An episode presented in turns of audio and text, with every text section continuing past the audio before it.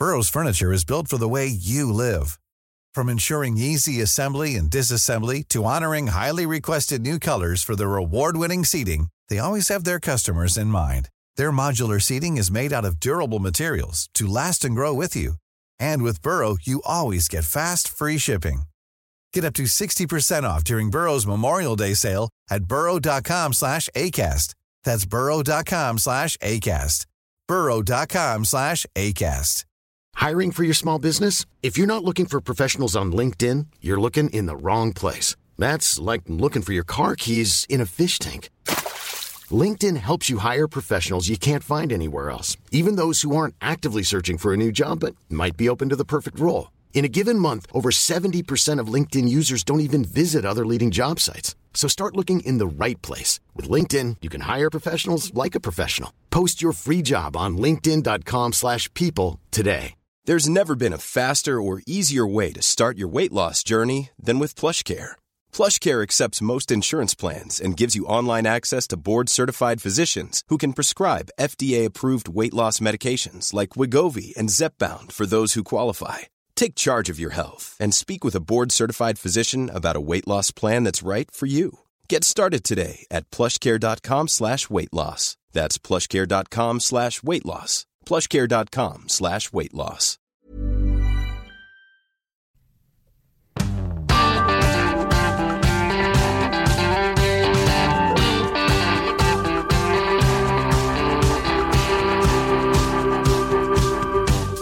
Her er omadressert med ukas episode. Denne gangen skal det handle litt om Miljøpartiet De Grønne, som er høy på suksess foran landsmøtet til helga.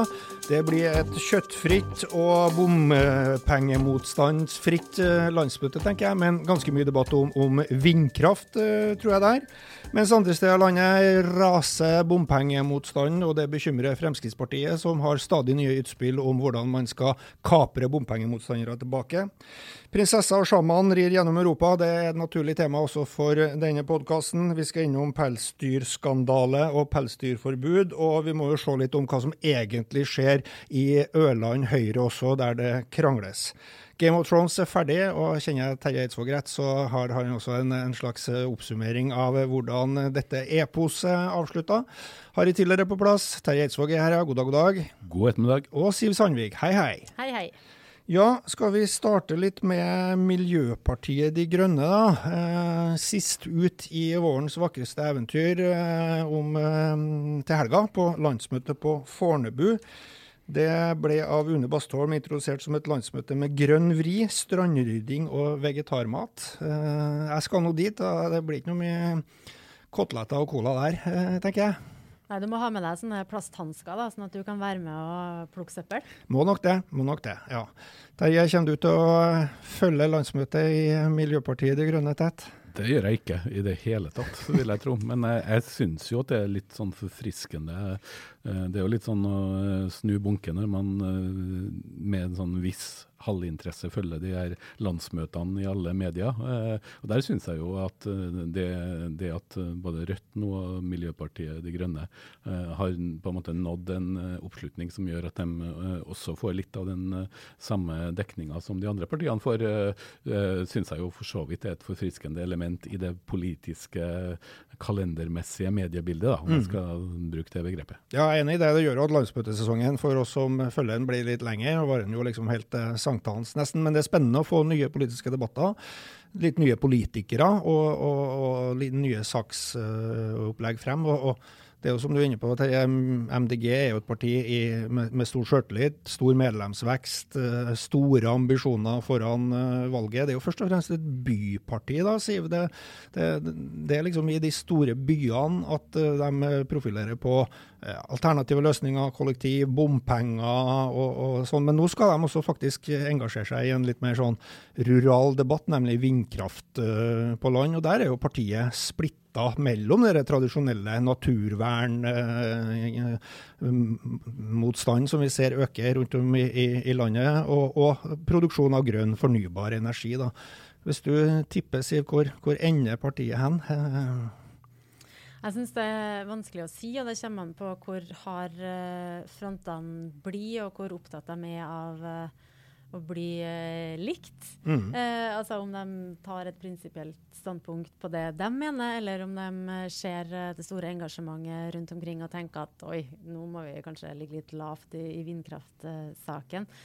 Eh, og så er det jo mange MDG-ere som også selvfølgelig er reelt opptatt av artsmangfold og naturvern, mens andre er mer eh, litt sånn zeroaktig Mm, og, og tenker mer på klima og, og klimagassutslipp. Så det blir en interessant eh, debatt å følge, syns jeg. Ja.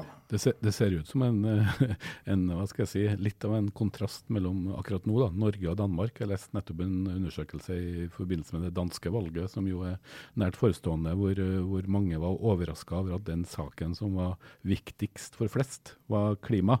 Mens i Norge så kan det jo se ut som det er bompenger, eh, selv om det kanskje er polarisert at det er veldig mange som er Jeg tror at det er en, en voksende sak i Norge også. Eh, og Derfor så blir det jo interessant å se hvordan de partiene som flagger klima mest, hvem som klarer å nå flest av de som er, eh, har det som en stadig voksende prioritert sak. Jeg er enig i det. Og så er det jo interessant dette spranget mellom klima og grønt skifte og natur og bevaring av natur og artsmangfold. Som, som man står oppe, og Spørsmålet er jo liksom eh, om det finnes noe populistiske gen i, i dette MDG for å liksom innrette seg i, i, i det, det skillet der, da. Eh, så det, det, det skal bli spennende å følge den debatten. Og så er det jo den store debatten òg, som, som, som MDG går lengst i, selvfølgelig. Det er jo Norge etter oljealderen.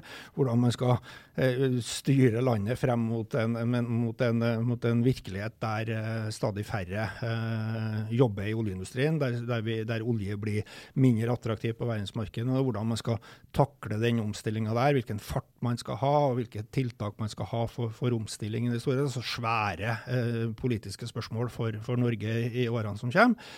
Og så er det jo da en veldig annen virkelighet enn i hvert fall det forrige landsmøtet jeg var på, nemlig Frp, som handla veldig mye om, om bompengemotstand. Eh, og det ser vi jo nå også. Eh, nå var det vel i Bergen at det kom en ny meningsmåling. Dette denne bompengelista, eller bommotstanden, var byens største parti. Og det er også en, en, slags sånn polarisering i de store byene, mens MDG profilerer veldig på, på trafikkregulerende og restriktive tiltak for bil, biltrafikken. Så, så, så, er det også en gryende motstand helt på den andre sida, som liksom fokuserer nesten all sin politiske kraft og energi på disse bomringene, og, og ser ut til å ha stor oppslutning på det. Og det, det får jo uh, konsekvenser for de andre partiene òg. Frp er jo livredd for å, å, miste stemmer i de store byene med kommunevalget, for at de ikke har vært tydelige nok på, på bompengemotstand. Vi så jo Samferdselsminister uh, Jan Georg Dale var jo ute denne uka og, og prøvde å liksom skru hardere til for kommunene, så det ikke bare er noe å skru opp prisen i bompengene hvis inntektene i bomstasjonene går ned, eller at, at kostnadene for de prosjektene som skal finansieres videre, eh, blir. Og, og, og, da er det tenkt, i hvert fall fra regjeringas side, at da står det plutselig mange av landets kommuner og fylkeskommuner klar med masse milliarder for å hive inn i, i sånne prosjekter. Det tror jeg kan bli vanskelig, da. Samtidig som man skal gjennomføre dette store skiftet, trafikkreglene tiltak, ikke få vekst i biltrafikken. Så det er mye som ikke henger sammen i denne bompengedebatten nå, uh, føler jeg nå i hvert fall. Jeg tror det må gjøre vondt for uh, Frp, som har vært det ene partiet på Stortinget som har vært imot uh, måten vi uh, finansierer vei på i alle de år. Og så eksploderer saken. Folk får faktisk nok, i hvert fall i deler av landet. Og så er ikke Frp mm. som vinner på det. Det er et uh, helt nye protestpartier. Det må jo være helt forferdelig for dem. Og det er jo selvfølgelig fordi de har sittet med finansministeren og samferdselsministeren de siste seks årene, er det vel. Mm. Og da er det jo dem som er ansiktene utad på det systemet som uh, veldig mange er imot. Men tilbake til MDG, da, som talsperson der, Rune Bastholm, sa jo på pressekonferansen at uh, vi er et byparti og stolt av det. Mm. Og det tror jeg er en veldig lur uh, strategi uh, av dem. Og, og, i byer der kanskje veldig mange er glad for at det blir mindre trafikk, og der mange er glad for at det blir bedre kollektivtilbud, så kan det nesten bli en sånn proteststemme for dem å stemme på MDG, mm, mm. Eh, og ikke på eh, bompengemotstanderne. Det blir veldig klare fronter der. Og det er en vanskelig skvis for Arbeiderpartiet, men det er, en, det er ikke noe skvis for MDG. De kan bare være beinhard ja, ja. eh, og kanskje vinne flere stemmer på det. Ja, jeg, jeg, tror jo nå at både eh, MDG eh, og Rødt eh, på en måte et annet, for et helt annet segment og ikke minst de her bompengepartiene uh, vil kunne fungere som protestparti for ganske mange. Uh, og at det er flere av de etablerte som godt kan skjelve litt i, i buksene av det, selv om det er vidt forskjellige utgangspunkt for de her bom, bom, antibompartiene. Og, og, den framgangen vi har sett for både MDG, eller MDG har vært litt sånn opp og ned, da, ja, men også Rødt. Ja, men jeg tror også det er et demokratisk problem. Hvis liksom halvparten av landets kommunestyre seter blir fylt opp av representanter. En ting er at de ikke har politisk erfaring, det kan jo være spennende på mange måter, men liksom som bare enkeltsaksorienterte politikere som, som eneste man er opptatt av, og eneste man forplikter seg for velgerne sine på, er å få ned eh, bomringene rundt om i byene. Altså ikke noe, forhold, ikke noe politikk på, på, på, det som faktisk eh, angår eh, de fleste som bor i en kommune. Nivået på kommunale tjenester, hvordan barnevernet skal organiseres og finansieres, hvordan, hvordan alt dette her som faktisk er hverdagen til folk, da, i langt større grad om du betaler noen kroner i en bomring. Altså Velges du inn, så har du ingen planer og ingen politikk for det. Det tror jeg kan bli utfordrende på, for mange kommuner fremover. Ja, jeg vil jo se det resultatet før jeg tror det, men noe demokratisk problem. Jeg vil jo mer si at det kanskje er et uh, symptom på at uh, det er mye misnøye på ul vidt ulike felter. Da. Og, og, jeg tror ikke det er de langsiktige spørsmålene rundt avviklinga av olje og skifte som trekker stemmer til grønt. Jeg tror det er rett og slett at mange mener at klima er viktigere enn det enn mange av de andre politikerne i hvert fall evner å skape troverdighet om at de uh, uh, har prioritert høyt mm, nok. Mm, mm. Ja, eh, vi får nå se hvordan det landsmøtet fremskriver. Jeg tror bare altså, Vi har jo jeg avslutter bare bompengespørsmål. Jeg kjenner at jeg blir litt engasjert i det. Eh, ikke fordi at jeg betaler bompenger, for det, det, jeg tar trikk til, til jobb. Og, det, og, du kjører elbil, og det er jo den neste debatten, tror jeg, da, i det, Norge. Det, og, det, tror jeg også kommer en debatt. Vi så jo denne uka her også forslag om å gjøre noe med elbilavgiftene. Altså, jeg tror hele denne brukerfinansieringa eh, på, på, bilister for å finansiere kollektivtrafikk og dette spleiselaget med staten som må revurderes fullstendig. Det, det er tak på hvor mange bompenger bomstasjoner vi kan ha i dette landet her. Eh, det er en utfordring i forhold til at folk skifter eh, over til teknologi som ikke eh, sikrer disse inntektene. og sånne ting. Så jeg tror at vi trenger en helt ny debatt om hvordan samferdsel finansieres og utbygges, også gjerne med, med, med et trafikkregulerende tiltak, for det tror jeg vi må ha. Men at det skal stå en bomstasjon på hver en sving fremover, det har jeg vanskeligere å se for meg. Veiprising er jo et annet alternativ. Og så er det jo en stor debatt om hvordan man skal finne en mer sånn ja, la oss kalle det i mange ganger bedre år, en, en, sosial profil på hvordan du er med for, for, som enkeltperson og, og bidra til å betale både for at du forurenser, at du tar plass i, i bygatene, og, og, at du får bruke, eh, brukerfinansiering av, av, kollektivtrafikken. Da tror jeg vi er ferdig med, med det spørsmålet. og så en annen sak som kanskje engasjerer like mye som eh, bompenger, si, det er jo prinsessen og sjamanen som eh, nå er ute på europaturné. Eh, Starta jo med en seanse der det var mitt inntrykk er at det var vel mer journalister i salen på dette møtet enn det var sånne sjamanspirer som, som aspirerer. Men dette har jo ført til en voldsom debatt, både om kongehuset og om sjamanisme og om ja, eh, det meste, helt jeg på å si, Terje. Har du latt deg provosere av prinsessens rolle? Eh, tja, vil jeg vel si. da. Jeg hørte vel på radioen i dag at det var registrert eh, i medietelletjenesten Retriever ni, over 900 saker om uh, sjamanen og prinsessen i norske medier den siste uka.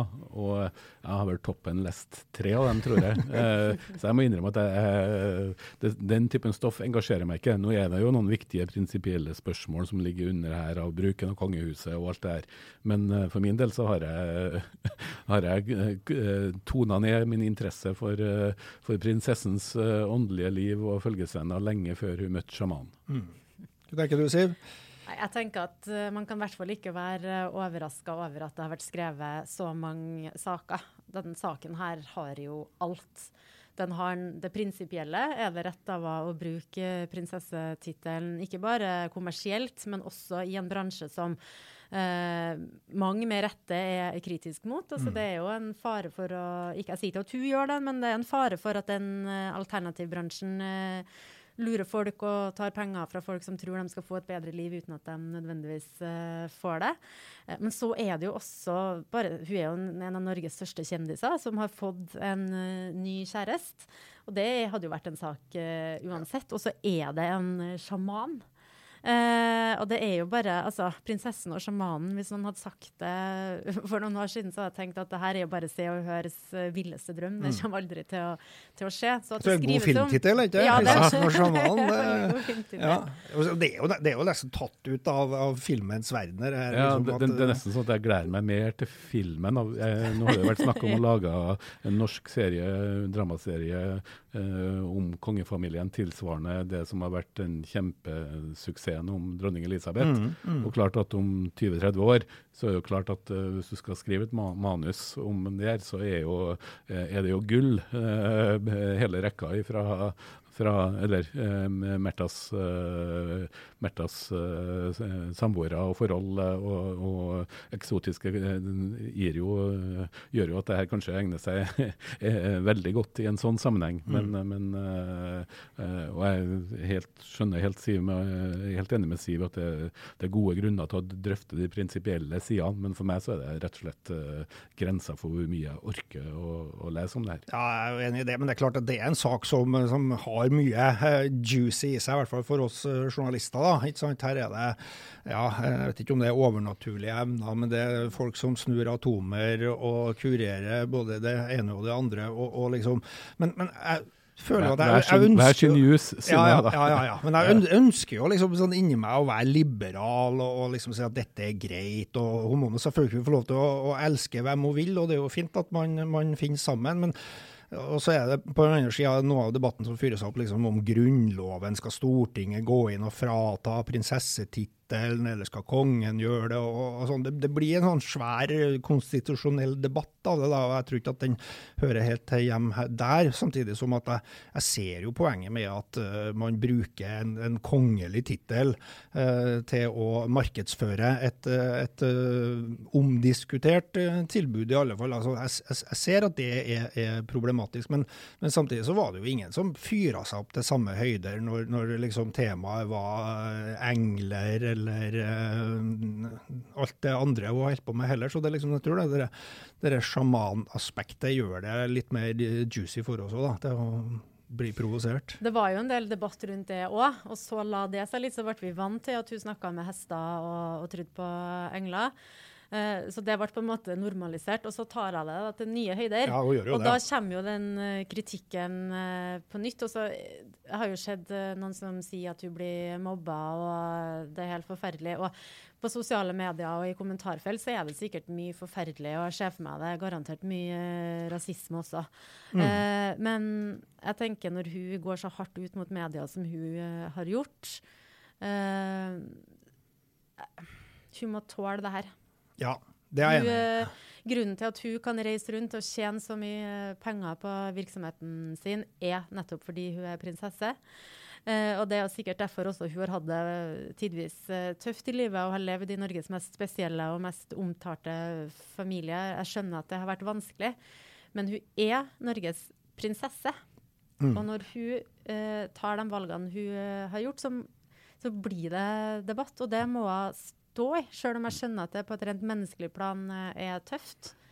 Selv, selvfølgelig så må hun tåle det. Men, men, eh, det ble jo litt komisk når jeg hørte opptaket fra uh, sjamanseansen i Stavanger, tror jeg det var, uh, hvor hun kom med det ganske utaktiske, hva skal jeg si, litt sånn uh, humoristiske stikket til pressen om hvorvidt de andre i salen som, uh, mm. som, hadde betalt av egne penger og sannsynligvis hadde en, hadde en åndelig søken bak sitt nærvær i salen. Jeg, jeg, føler jo litt med, med jeg, jeg, skjønner også deres smule irritasjon over pressen, og det må vi tåle. Ja, ja. Og så Ja, ja, det er helt uh, for, forklart at uh, Høyre på selv uh, eh, må ikke vi heller bli.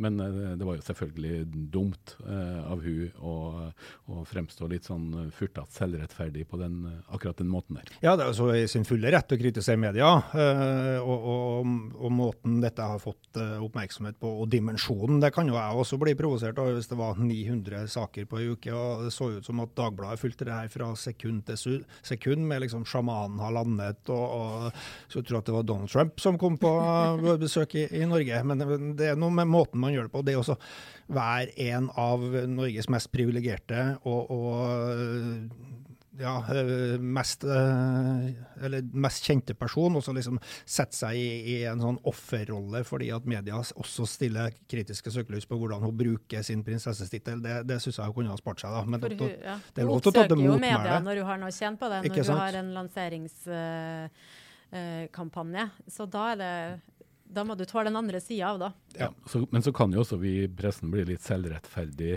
og snakke høyt om idealene. øh, øh, og gjerne øh, piske mot Dagbladet, men det er jo tross alt Dagbladet som så vidt jeg kan huske har laga en av de få sammenhengende kritiske seriene om er kongehuset i Norge de Ja. siste årene. Eh, og det er jo, De sakene der er det jo kjempelett å forsvare, og de kritiske blikkene, men det er jo ikke det som har dominert i den, i den settingen her. da. Det Nei. må det jo være lov å si. Ja, Men kjendisjournalistikk er, er også lov. Det er det, ja da. Og prinsessen søker media. En, noen som har prøvd å ikke søke media denne uka, er jo Mattilsynet. Eh, der var det jo litt av en historie fra hvor det var hen? Rogaland. I Rogaland, ja. En pelsdyroppdretter der som eh, ble utsatt for en, en, et, en inspeksjon eh, som viste seg å være Den rapporten som beskrevet var jo eh, helt feil. Eh, man påstår jo at det var nærmest, eh, eller ikke nærmest, men helt skandaløse eh, tilstander i minkfarmen, så vidt jeg mente at det var. Eh, Dette ble jo avslørt og, og som bare feil og, og tull. Og Senterpartiet hiver jo seg på da og mener at dette må forandre hele eh, stortingsvedtaket om å avvikle pelsdyrnæringa. Eh, det har det jo blitt debatt om. Tror du at dette gir nytt grunnlag for å diskutere om vi skal holde oss med pelsdyrnæring? Siv? Nei, altså, Jeg hørte jo Sveinung Rotevatn i Politisk kvarter da han møtte eh, Marit Arnstad. og Da sier jo eh, han som rett er at grunnen til at Venstre og andre, og, Venstre har jo fått med seg regjeringa litt motvillig på det her, da. Det var jo en Eh, morgengave ja, ja, til, ja, til. Venstre da de gikk inn i regjering, ble det sagt. Ja, og, og der skjønner jeg pelsdyrbøndene. At de først får eh, signaler om at det skal være det som heter en bærekraftig utvikling Mm. av næringa, og så kommer Venstre inn i regjering året etter, eh, var det vel, og så It's that time of the year. Your vacation is coming up. You can already hear the beach waves, feel the warm breeze, relax, and think about work. You really, really want it all to work out while you're away. Monday.com gives you and the team that peace of mind. When all work is on one platform and everyone's in sync, things just flow wherever you are. Tap the banner to go to Monday.com.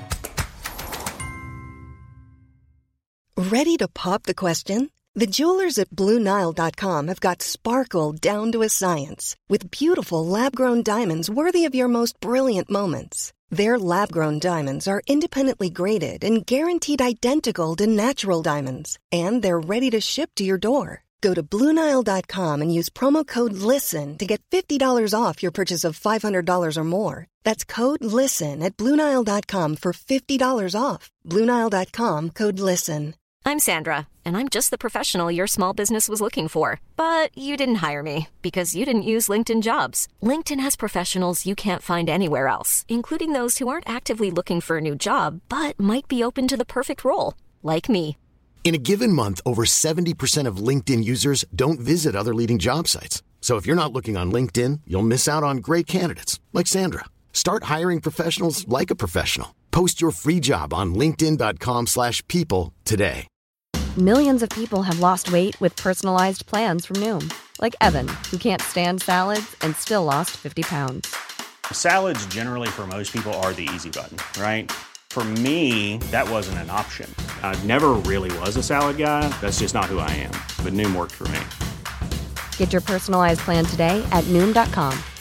Real Noom user compensated to provide their story. In four weeks, the typical Noom user can expect to lose one to two pounds per week. Individual results may vary. Så får de kontrabeskjed. Det skjønner jeg er tøft. Og mange av dem hadde jo tatt opp lån og investert, for nå tenkte de nå, nå er vi trygge. Eh, men det er jo en litt annen debatt. Nå er det jo et stortingsflertall, takket være Venstre, eh, for å avvikle næringa. Og som Rotevatn sa, så er ikke enkeltrapporter, avsløringer om uh, mislighold og, og dyremishandling. Og dem har det jo også vært en del av av helt reelle uh, tilfeller. Men det er en uh, etisk erkjennelse, for å kalle det, av at uh, rovdyr ikke, inn i, ikke skal leve livene sine i nettingbur.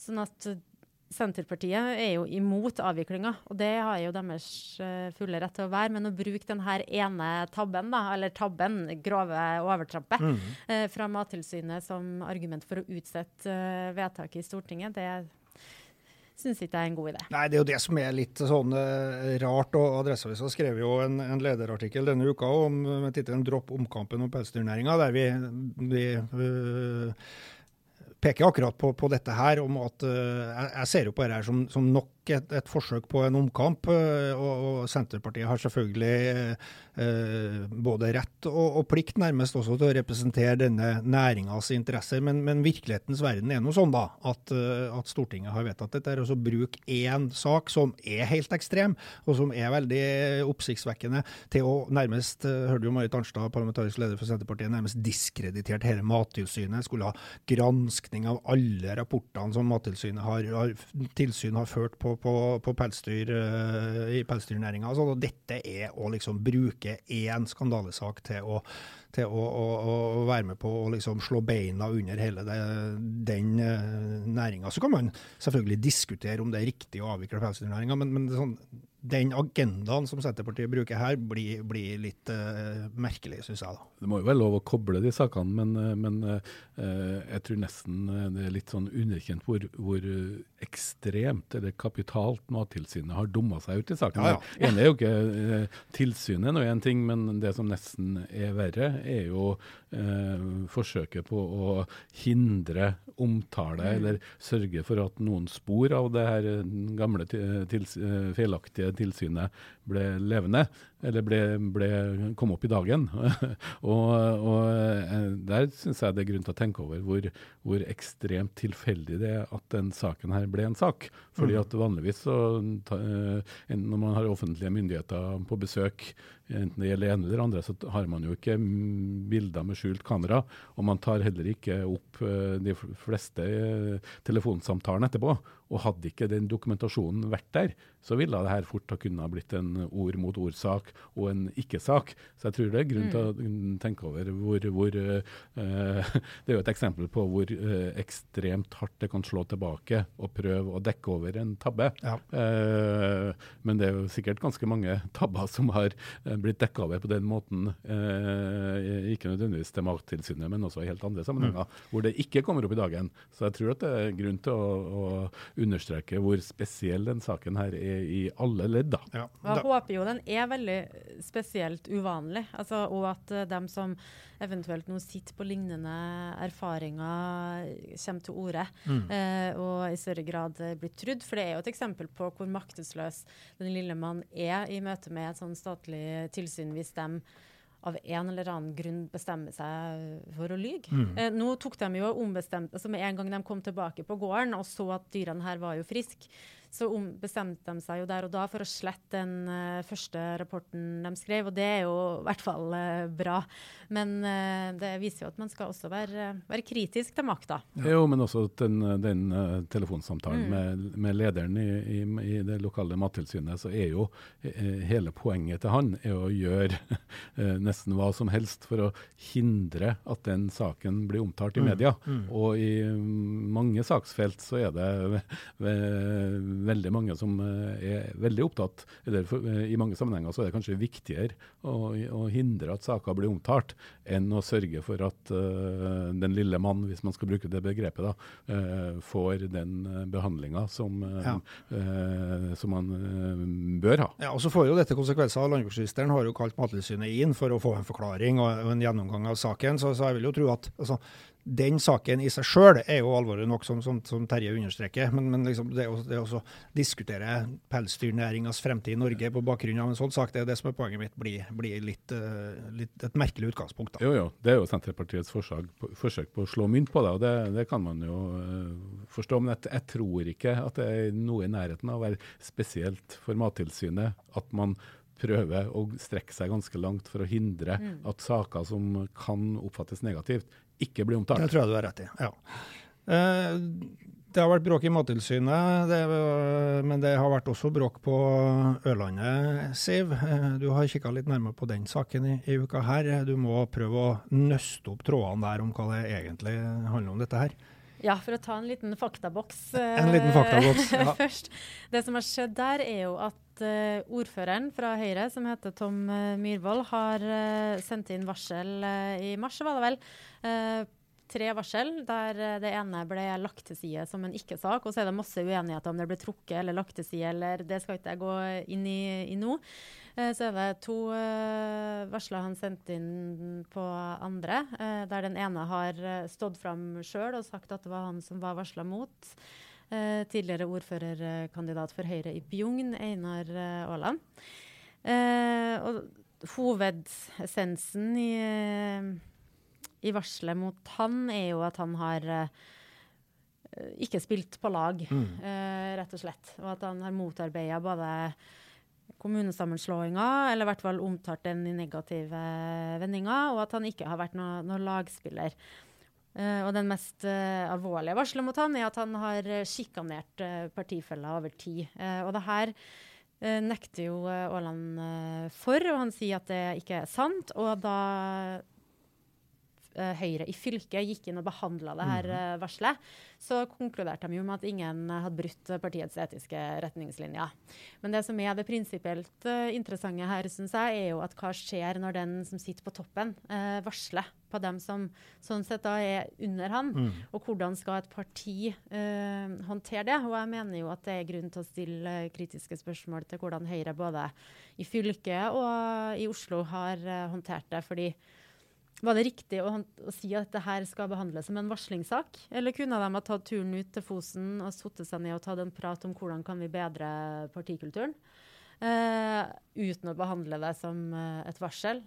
Og så er det jo Altså Folk har jo trukket seg fra lista pga. det her. Ti stykker. Uh, fire av dem på topplasseringer. 23 stykker i Høyre har skrevet under på en mistillitserklæring etter varselet, der de ber ordføreren om å trekke seg som ordførerkandidat. Så det er jo full splittelse. Mm. Og så opplever de som sier imot eh, ordføreren, og som er kritiske til varslinga, at de blir møtt med trusler om sanksjoner fra Høyre sentralt i Oslo. Så de føler jo at han på toppen er freda, mens de blir knebla. Og det er en veldig viktig sånn, prinsipiell sak. Hva er et varsel? Ja. Jeg hører jo ekko her av Black Debats gamle hit. Det er problemer innad i Høyre med tilføyelsen 'på Fosen'. men, eh, men uh, uh, for å fortsette å være litt flåsete, uh, for meg så virker det som mange av de hardeste konfliktene i, i, norsk politikk nå tidligere på landsplan har vært innad i partiene, enten det har vært KrF eller Arbeiderpartiet. Men nå har det tydeligvis uh, spredd seg også til lokalplan. Mm. Uh, utenifra så er det jo Det er jo ikke noe nytt at Ørland og Bjugn krangler. Det har de jo gjort. Vi husker jo liksom alle disse folkeavstemningene og kommunesammenslåingene og sånt. Men nå er nå det ballen lagt ned, men at det er en viss enten en kulturforskjell eller en maktkamp mellom bjugninger og ørlendinger er jo helt åpenbart. Jeg syns det kommer til, til, uttrykk her. Men vi ser jo nok en gang et eksempel på eh, varslingssaker som eh, ja, går feil, da, for å i hvert fall kalle det vi, vi, så jo også et eksempel på den Leon Bafondoko-saken i, i, Trondheim, eller i, i AUF for, for en tid tilbake, der, der man ikke greier å løse saken på lavest mulig nivå, greie å sette seg ned, og, men liksom alt blir dratt gjennom en sånn svær varslingskvern som gjør at liksom man trykker på de store knappene, setter i gang voldsomme prosesser som ikke er irreversible, og dermed så, så kommer liksom ting eh, helt feil ut, og proporsjonene blir, blir helt, uh, helt feil. da. Ja, Generalsekretæren i Høyre er jo veldig opptatt av at den som varsler, ikke skal bli utsatt for gjengjeldelser. Og Som prinsipp og som etisk retningslinje så høres jo det veldig fornuftig ut. Men når det i praksis her da betyr at folk ikke kan kritisere eh, sin egen ordførerkandidat eh, offentlig, så tenker jeg at da, da, har det gått noe feil her et sted. Mm. Og da tror jeg Høyre må finne ut av hvordan behandler man uh, varslingssaker der den som varsler, er den som har desidert uh, mest makt i, uh, det, lokalt. da. Jeg tror man må tenke litt nytt rundt varslingsinstituttet. og Det er ikke nok å, det er ikke sånn at alle varsler er et varsel kan, det må finnes andre måter å løse det på. For det kan godt være at Tom Myhrvold har stanga hodet i veggen og tenkt nå trenger jeg hjelp. Det kan godt hende. Eh, ja. Det er noe med partikulturen her som ikke er bra nok. Eh, men eh, ja, han skulle ha fått hjelp til å få løst det på en annen måte Men å få status varsler. Ja, dette er jo overhodet ikke løst. hvordan skal man ta Ørland Høyre videre frem. Det er jo snart valg. Eh, de aspirerer jo til å, og, og de må jo stille liste. De må jo ha en ordførerkandidat, de må jo drive valgkamp. Hva, hva kan skje utpå der, da? Eller hva må skje? Nei, jeg er glad ikke er den som må finne det svaret. Å sitte her skal være noen valgkampstrateg tror jeg er vanskelig. og Det er jo derfor de er så fortvila òg, for de opplevde jo at det begynte å gå bra. Han Einar Aaland hadde jo vært mye aktiv på Facebook og, sånn, og skrevet kritiske ting, bl.a. om hvordan Ørland brukte penger før sammenslåinga som skal skje ved nyttår. Og Så hadde han fått beskjed om å ikke gjøre det, og så slutta han med det. Mm. Og Så kommer det her varselet, og så er det full krig igjen. Uh, og eh, jeg tror de må eh, hva de skal gjøre, det vet jeg ikke, men at de, eh, noe må skje for at de skal klare å gjøre en god valgkamp nå, det er i hvert fall sikkert. Vi skal følge med på Ørland Høyre også eh, fremover. Eh, mot slutten her, Terje, så har det jo vært et enormt internasjonalt engasjement etter at eh, sesong åtte av Game of Thrones eh, ble avslutta.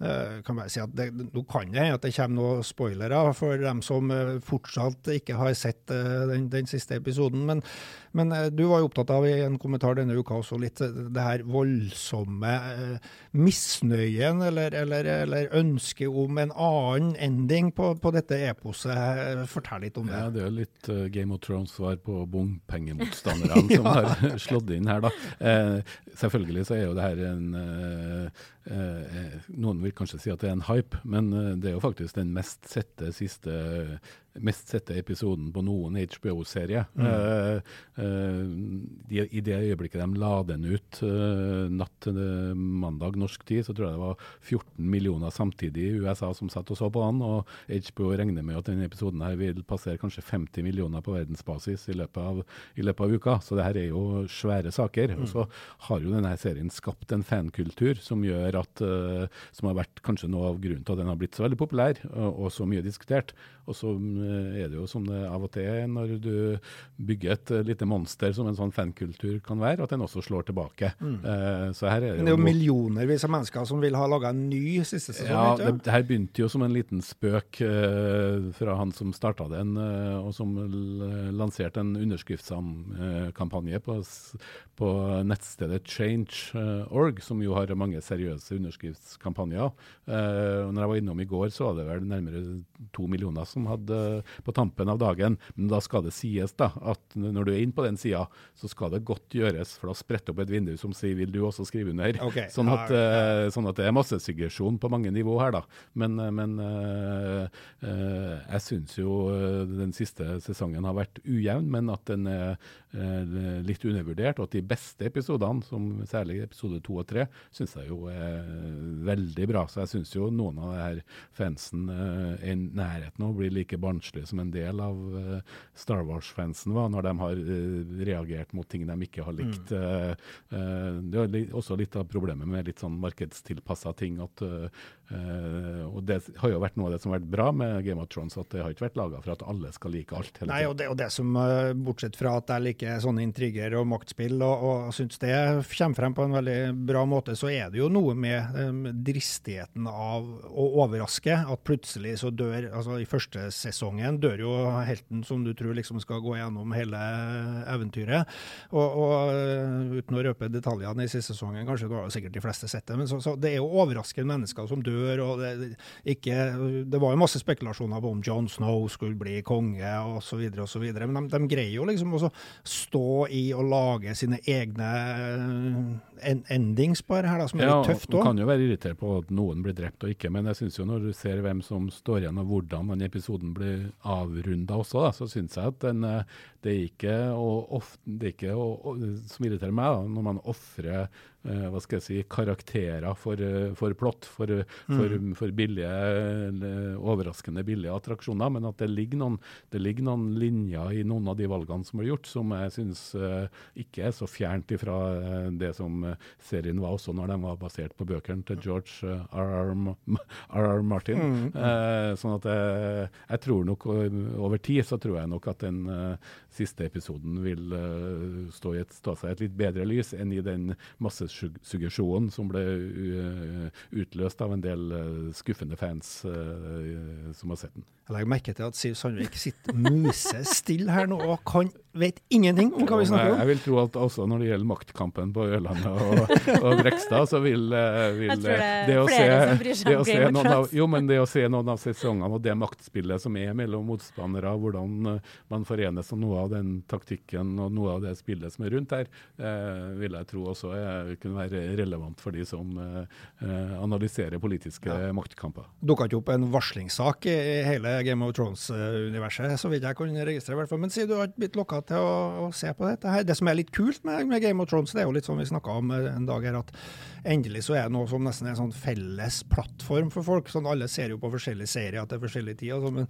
men, nå kan du sette deg ned og diskutere liksom, det, med noen som faktisk har sett det samme som deg. Det er jo, det, det er jo sjelden i, i, vår tid, det. Ja, et så fragmentert mediebilde, så er det sjelden at noe treffes så eh, massivt. da. Du har Melodi Grand Prix og Game of Thrones på ei uke her nå, da, som er jo er to av de få ettersom sånn lineær-TV uh, har blitt mer sånn for store nasjonale anledninger, men, men også uh, type avslutninger eller uh, klimaks på, på, store, massive TV-serier. Og der er jo Game of Thrones det største som er laga noen gang.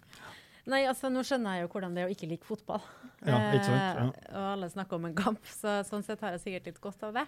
Men uh, nei, jeg ble advart uh, da Game of Thrones starta. Så var det ei venninne som sa Siv, det er altfor mye vold, du kommer ikke til å like det. Og så tenkte jeg OK. Ja.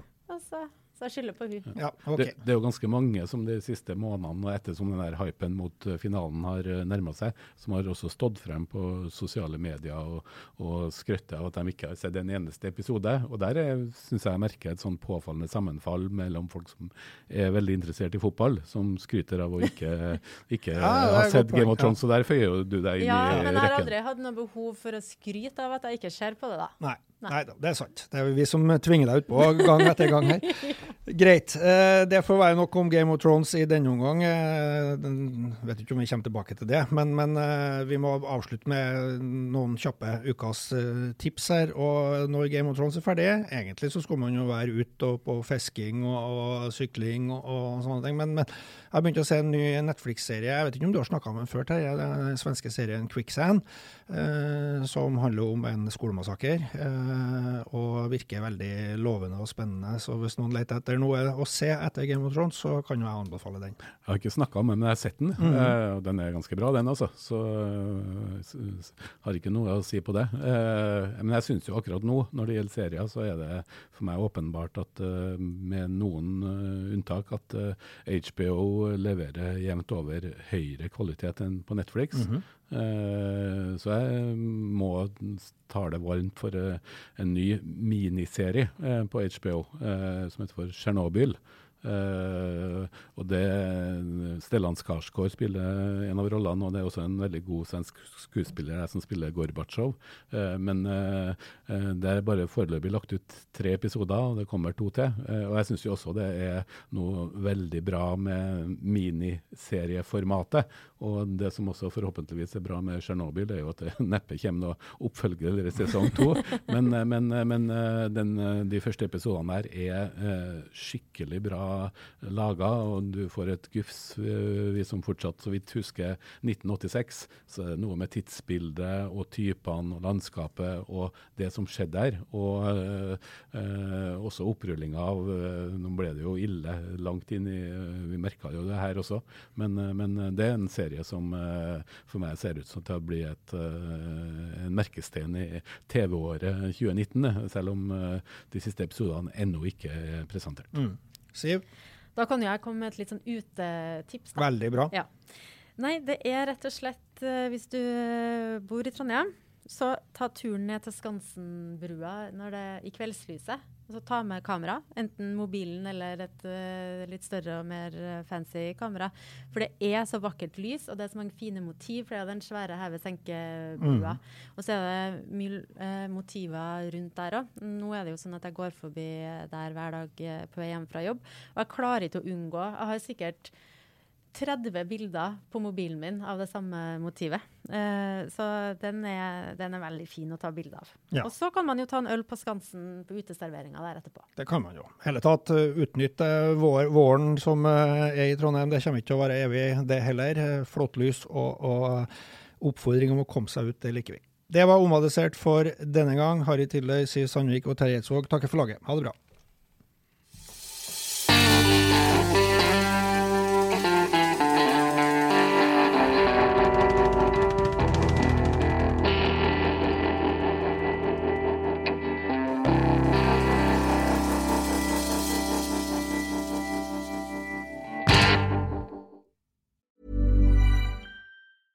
A lot can happen in the next three years. Like a chatbot may be your new best friend. But what won't change? Needing health insurance. United Healthcare Tri Term Medical Plans are available for these changing times. Underwritten by Golden Rule Insurance Company, they offer budget friendly, flexible coverage for people who are in between jobs or missed open enrollment. The plans last nearly three years in some states, with access to a nationwide network of doctors and hospitals. So, for whatever tomorrow brings, United Healthcare Tri Term Medical Plans may be for you. Learn more at uh1.com. Hi, I'm Daniel, founder of Pretty Litter. Cats and cat owners deserve better than any old fashioned litter. That's why I teamed up with scientists and veterinarians to create Pretty Litter. Its innovative crystal formula has superior odor control and weighs up to 80% less than clay litter. Pretty Litter even monitors health by changing colors to help detect early signs of potential illness. It's the world's smartest kitty litter. Go to prettylitter.com and use code ACAST for 20% off your first order and a free cat toy. Terms and conditions apply. See site for details. Planning for your next trip? Elevate your travel style with Quince. Quince has all the jet setting essentials you'll want for your next getaway, like European linen, premium luggage options, buttery soft Italian leather bags, and so much more. And is all priced at 50 to 80% less than similar brands. Plus, Quince only works with factories that use safe and ethical manufacturing practices. Pack your bags with high-quality essentials you'll be wearing for vacations to come with Quince. Go to quince.com slash pack for free shipping and 365-day returns. When you make decisions for your company, you look for the no-brainers. If you have a lot of mailing to do, stamps.com is the ultimate no-brainer. Use the stamps.com mobile app to mail everything you need to keep your business running with up to 89% off USPS and UPS. Make the same no-brainer decision as over 1 million other businesses with stamps.com. Use code program for a special offer. That's stamps.com, code program.